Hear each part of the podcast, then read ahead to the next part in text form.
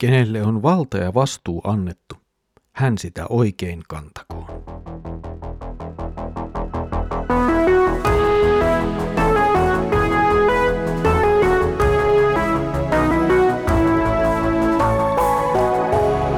Kirjoitusten pauloissa. Tervetuloa taas mukaan Kirjoitusten pauloissa Raamattu podcastin pariin. Minä olen Mikko ja katselen teidän kanssa nyt yhdessä profeetta Hosean kirjaa. Edellisellä kerralla kuulimme, miten Jumala varoittaa Juudaa ja sen kansaa tulemasta osalliseksi samasta synnistä, jota Israel harrastaa, siis epäjumalan palveluksesta. Tänään palaamme tuomioon, joka luetaan Israelin kansan sekä maallisille että hengellisille johtajille. Luemme nyt Hosean kirjan viidennen luvun jakeet yhdestä seitsemään. Kuulkaa tämä te papit, kuunnelkaa tarkasti te Israelin päämiehet. Kuningashuone kuuntele mitä sanon. Te kaikki joudutte tuomiolle, koska olette ansana mispassa, verkkona taavurin yllä, pyydyskuoppana sittimissä. Minä kuritan teitä kaikkia. Minä tunnen Efraimin. Israel ei pääse minua pakoon.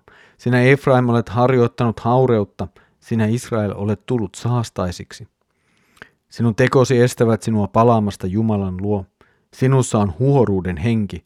Sinä et tunne Jumalaa. Israelin ylpeys koituu sille itselleen tuhoksi. Israel ja Efraim kompastuvat rikoksiinsa. Myös Juuda lankeaa niiden kanssa. Vaikka Israel lähtee Herran luo, vie hänelle lampaita ja härkiä, hän ei vastaa sille. Hän, vetäyty, hän on vetäytynyt pois. Israel on ollut uskoton Herralle. Se on synnyttänyt äpärä lapsia. Nyt uuden kuin juhla tekee Israelista lopun. Se menettää perintömaan. Jo aikaisemmin kuulimme, miten Jumala julistaa tuomion Israelin kansan hengellisille johtajille. Nyt tämä tuomio tavallaan toistetaan, ja siihen liitetään mukaan myös maallinen johto, eli kansan kuningas. Koko kansan johto joutuu tuomiolle Jumalan edessä. Ja nyt tuomion perusteeksi mainitaan kolme asiaa. Ansana oleminen mispassa, verkkona taapurin yllä ja pyydyskuoppana oleminen sittimissä. Kaikki kolme asiaa liittyvät jotenkin nyt metsästykseen.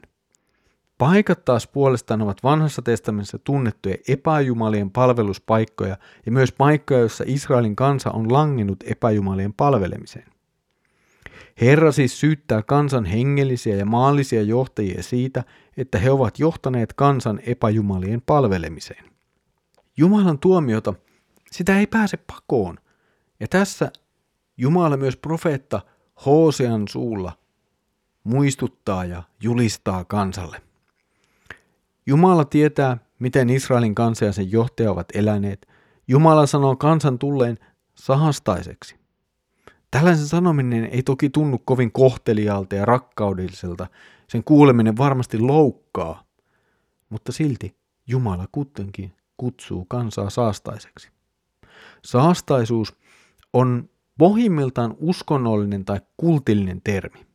Ja itse asiassa esiintyy varsin usein vanhassa testamentissa, erityisesti kolmannen Mooseksen kirjan kohdissa ja luvuissa, joissa käsitellään puhtautta ja epäpuhtautta. Jako puhtaaseen ja epäpuhtaaseen oli tärkeä, ja Jumala itse oli käskenyt Israelin noudattaa tätä jakoa.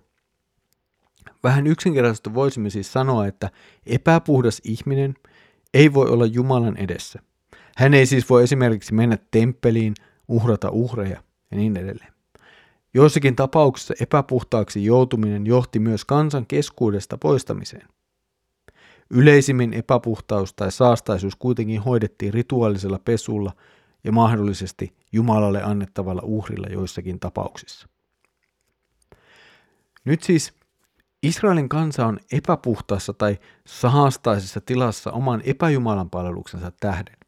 Ja tällä on vakavat seuraukset. Epäpuhtaana, saastaisena kansa ei voi kääntyä Jumalan puoleen. Saastainen ei voi olla Jumalan edessä ja Israel saastuttaa itseään lisää ja lisää ja lisää omalla epäjumalan palveluksellaan, johon kaiken lisäksi näyttää vielä sitten lisääntyvän ja sisältyvän temppeliprostituutio. Jumala myös sanoo, että kansaa vaivaa huoruuden henki. Tämä voi olla kuvaus kansan elämästä, joka on vastakohta sille, mitä Jumalan liitto edellyttäisi.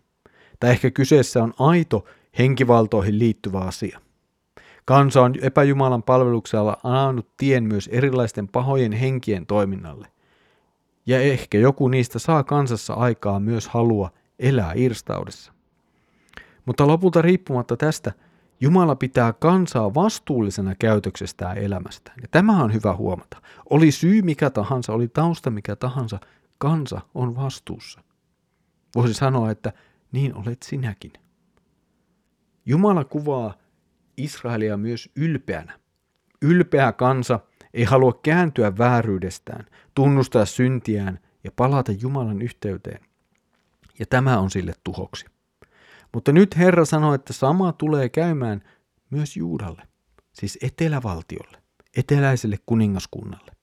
He tulevat myös lankeamaan epäjumalan palvelukseen ja tulevat saamaan Jumalan tuomion. Vaikka Israel on siirtynyt palvelemaan epäjumalia, niin ilmeisesti kuitenkin se oli säilyttänyt jotakin alkuperäisestä oikeasta Jumalan palveluksestaan, mikä oli sitten jatkunut kaiken muun ohella tai sen sisällä. Tämä ei kuitenkaan riitä Jumalalle.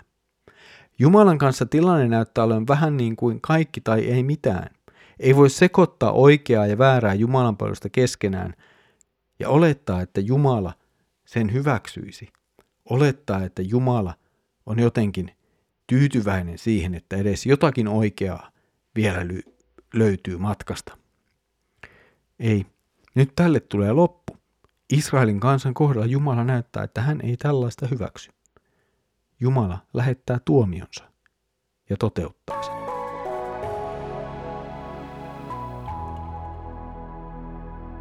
Vähän väärää ja vähän oikeaa. Eikö sen kanssa voisi jotenkin elää? Siis jos seurakunnassa on pääpiirteissään vietetään oikeaa Jumalan palvelusta, niin onko se ongelmista, jos siinä on jotakin vähän Jumalan sanan vastaisia asioita mukana? Vähän pikkuisen ollaan kierrossa jossakin kohtaa. Jos saarnassa on jotakin vähän omituisia ajatuksia tai asioita, niin ei kai se ole niin kauhean vaarallista, vaikka ne nyt ei ihan menekään enää raamatun mukaan. Tai on, onko se niin kovin suuri ongelma tällaisessa kohtaa, jos Jumalan palvelus noin muuten menee oikein. Tai jos pappisvirkaa ei hoideta Jumalan sanan mukaan, niin onko se kovin suuri ongelma, jos muuten puhuttu, laulettu ja rukoiltu on vähän niin kuin kohdallaan? Kyllä, se on suuri ongelma. Kaikki nämä sanomani asiat ovat suuria ongelmia. Emme voi koskaan lähteä siitä, että tietoisesti ja tahtomalla osallistuisimme johonkin sellaiseen, joka jo lähtökohtaisesti tiedämme olevan joiltakin osin väärin. Tällainen elämä on täysin mahdotonta myös sen perusteella, mitä voimme lukea raamatusta. Virheitä sattuu ja epäonnistumisia sattuu.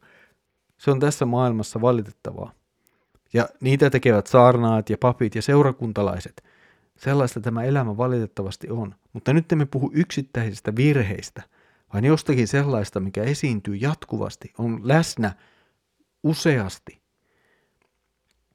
Ja tällaiseen elämään on mahdotonta osallistua. Meidän on aina pyrittävä siihen, että kaikki menee oikein Jumalan sanan mukaan. Ja sitten tässä maailmassa ihmisten syntisyyden, puutteellisen, osaamattomuuden tai muun vakavan tai vastaavan syyn takia esiintyvät virheet voidaan hoitaa eri tavalla. Ne voidaan korjata, kun ensisijaisesti suhtaudutaan niihin, että me haluamme tehdä asiat oikein, Jumalan sanan mukaan, siihen perustuen. Virheet korjataan ja niiden tekijää voidaan silloin kohdella armollisesti ja oikeaan ohjaten, mutta virhettä ei tietoisesti hyväksytä osaksi elämää ja oteta jotenkin mukaan siihen kaikkeen ja sanotaan niin sanotusti, että kaikki kukat saavat kukkia. Tässä oli tämänkertainen kirjoitusten pauloissa Raamattu podcast. Mukavaa, että olet ollut yhdessä mukana katselemassa Hosean kirjan jakeita. Seuraavalla kerralla Jumala kertoo, mitä hän aikoo Israelille tehdä. Siitä siis seuraavalla kerralla. Mutta nyt Herramme Jeesuksen Kristuksen armo, Isä Jumalan rakkaus ja Pyhän Hengen osallisuus olkoon sinun kanssasi. Amen.